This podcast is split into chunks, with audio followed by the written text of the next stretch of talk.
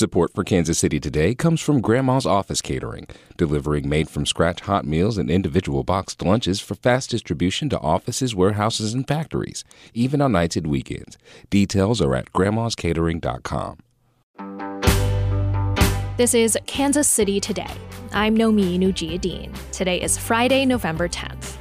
Coming up, it's been a year since recreational marijuana was legalized in Missouri. We'll hear how quickly the industry has changed since then. But first, some headlines. The Kansas City Area Transportation Authority is considering bringing back bus fares after three years of free rides. Fares used to make up 7 to 12 percent of the agency's revenue. Richard Jarrold of the KCATA says going fare free had pros and cons. Yeah, it certainly has reduced the amount of revenue we have available to spend directly on operations. Uh, there are obviously some benefits as well in terms of ridership, customer convenience, Jarrold says the board will be presented with the final study next month. Ride KC presented new stops yesterday on a possible east to west streetcar line. KCUR's Savannah Hawley-Bates reports. An east to west streetcar line is still a long way from completion, but planners announced 16 stops between a quarter and a half mile away from each other that would travel along Linwood Boulevard, Main Street, and West 39th Street. Tom Gerend, executive director of the Kansas City Streetcar Authority, said the line would connect with other bus lines and the north south streetcar route. There's momentum around regional county-wide efforts that could build out a true regional system. And at the end of the day, we're we're talking about one corridor. It's part of a big regional plan. Funding has yet to be finalized for the route, but organizers expect it to come from federal and county dollars. The Kansas City Council unanimously voted yesterday to update a public health ordinance to address the city's drug overdose crisis. The legislation proposed by Mayor Quinton Lucas requires health providers to report overdoses to the city health department. It also establishes an overdose review board and suggests appointing two special investigators.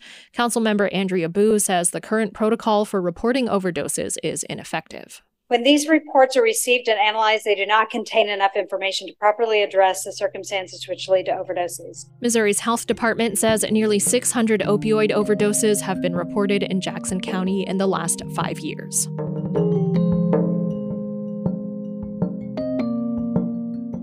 We'll be back after this. This podcast is looking for good deals on great food, but sometimes we need to grab a bite late at night. What are some of your favorite late night happy hours in the KC Metro? Text us at 816 601 4777. That's 816 601 4777. Standard texting rates apply. Missourians voted to legalize recreational cannabis a year ago. Now, the industry is one of the biggest in the country. Workers are fighting to unionize, and the state is trying to diversify who gets a license to sell the drug. Reporter Rebecca Rivas of the Missouri Independent covers the industry. She told KCUR's Steve Kraske how the marijuana industry has grown and changed over the past year. We hear a lot about how much money this new industry is creating for Missouri. On average, how much are we talking about here? Yeah, well, I think it's interesting for it to be a year later and, you know, the different uh, estimates that people have of how much it was going to bring in in sales in a year and a month. But I think we're meeting those expectations. It was, it's about 120 million in sales total a month uh, since March. So that'll put us about a little over a billion dollars in a year. Hmm. Are sales projected to remain steady going forward? What's the crystal ball telling you right now? You know, I that is the question on everybody's mind always. I think it's just demand, you know, and supply, but I think people are hoping that it will remain steady. There hasn't been too much um, abruption.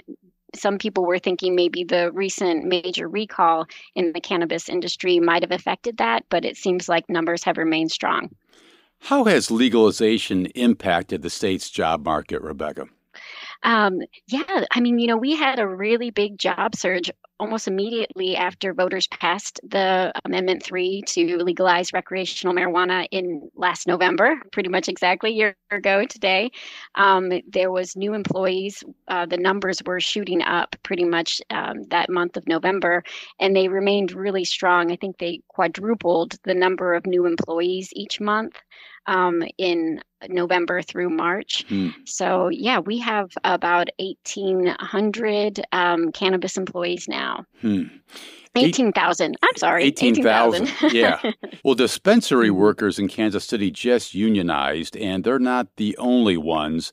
What have you heard about union interest in the cannabis industry here in Missouri?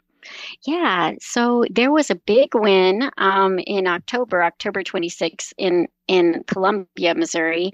There had been some protests there about um, certain workers being fired, so they went through the process of um, you know filing a complaint with the National Labor Relations Board, and they had a settlement agreement, which was very positive just on October 26th, and they are now able to negotiate as part of that agreement through the union. So um, the, that local union said it was one of their biggest that they've ever had of um, gr- biggest wins that they'd ever had. So I think those kinds of wins are just going to really push more workers throughout the state to find out more information about how do we unionize. You know, what what would that look like for us?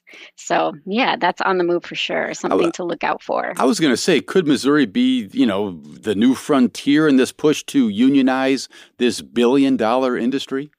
I think that is something that unions are have definitely gotten some energy from the last couple wins, you know, and so I think definitely unions are probably going to be making a push to do that. Um, and I think they're probably going to have um, some interesting employees throughout the state. So I will be following that. I know that. So you'll be able to hear more um, after probably the next couple weeks. Let's talk about the state's micro business licensing program. This is a program aimed at encouraging people of color mainly and other marginalized folks, I guess, to participate in the legal marijuana market. Remind our listeners how this program is supposed to work and how well it is working. Yeah, you know, when the campaign for Amendment 3 was going on throughout um, 2022, I think a lot of people were focusing on this social equity piece. You know, they wanted to make sure that Amendment 3 had some kind of social equity piece that would kind of look at the criminalization of marijuana and how it's impacted different communities throughout our state.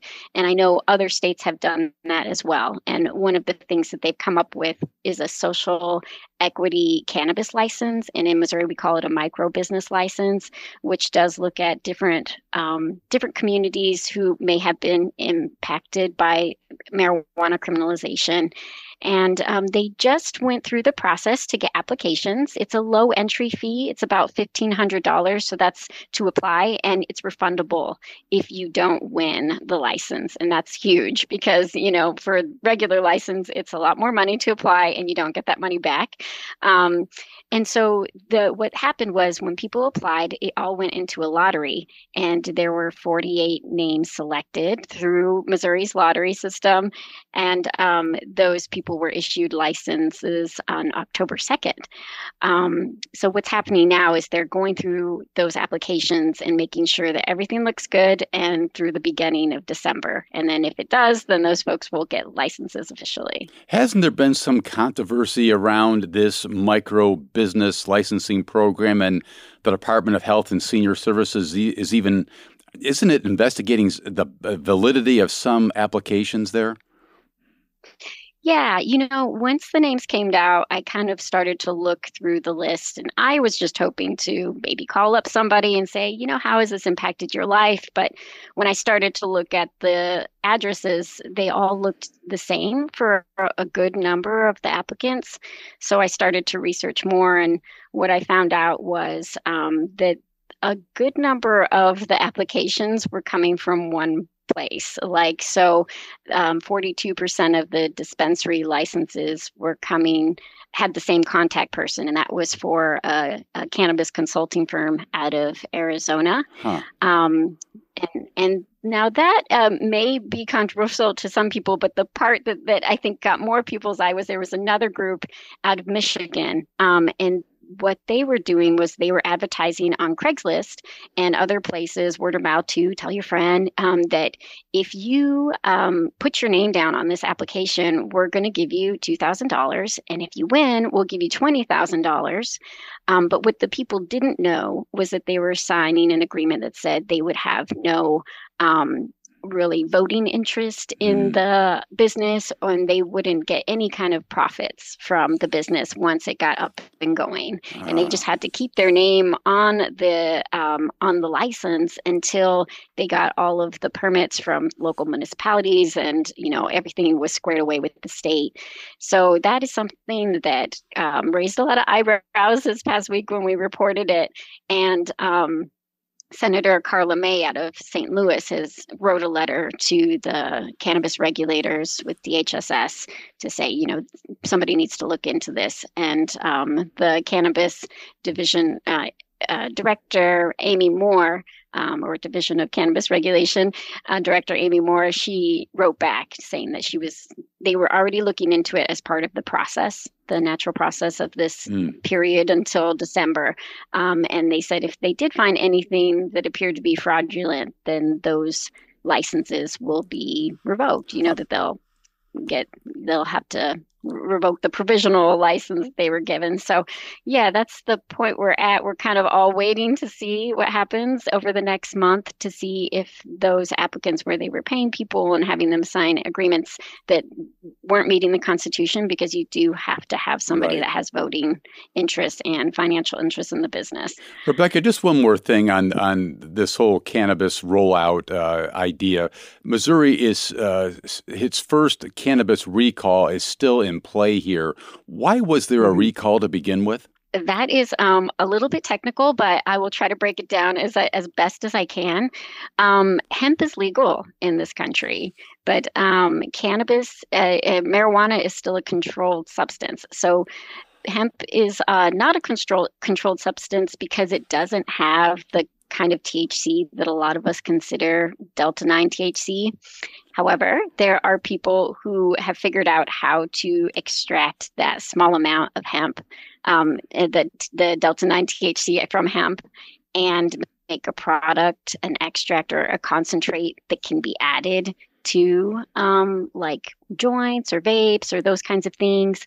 Um, and that was what um, was happening here in Missouri. There was an extract that was being added to a mm. marijuana product, and it was coming from out of state. And so um, that the Missouri regulator said you can't do that, um, and that is still being kind of questioned. I think there's definitely going to be a, uh, a decision that yeah, probably you can't do that. But was the product safe? Was the hemp extract made well? You know, is it a public health concern? Right. Those are the questions that they're still looking at. And it would be millions and millions of dollars mm. that would really impact the entire cannabis industry because I think about a hundred different uh, manufacturers picked up that extract that had that hemp. Um, so, product in it. A lot has happened in this first year. What are you expecting? What are you looking out for in the coming year? Yeah, you know, I think what I am most interested is to see how these micro business licenses do. I think mm. the idea is that there's partnerships and that hopefully the entire cannabis industry nurtures them. Um, so what we're hoping is that it does what it, it was expected to do, which was to you know provide some equalization to provide some you know healing i guess mm-hmm. um, in communities that were highly poorly impacted by the criminalization of marijuana i think that for me would be the biggest story mm. coming over the next year is how that program works out that was KCUR's Steve Kraske and Rebecca Rivas of the Missouri Independent. You can hear their entire conversation from KCUR's Up to Date at kcur.org. This is Kansas City Today. I'm Nomin Ujiyediin. This podcast is produced by Trevor Grandin and KCUR Studios and edited by Lisa Rodriguez and Gabe Rosenberg. For more local news from Kansas City's NPR station, visit kcur.org. Thanks for listening, and I'll see you next week.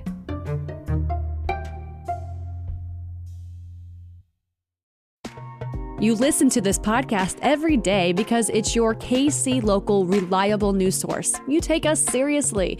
But you know, we like to get down and we want you to party with us. Join us at our annual benefit Radioactive on June 14th. NPR's All Things Considered host Ari Shapiro is the featured guest at this party, and it's gonna be bumping. You gotta be there. Sponsorship packages and ticket information are available at kcur.org slash radioactive. Hi, it's Terry Gross, the host of Fresh Air. We bring you in depth, long form interviews with actors, directors, musicians, authors, journalists, and more. Listen to our Peabody Award winning Fresh Air podcast from WHYY and NPR.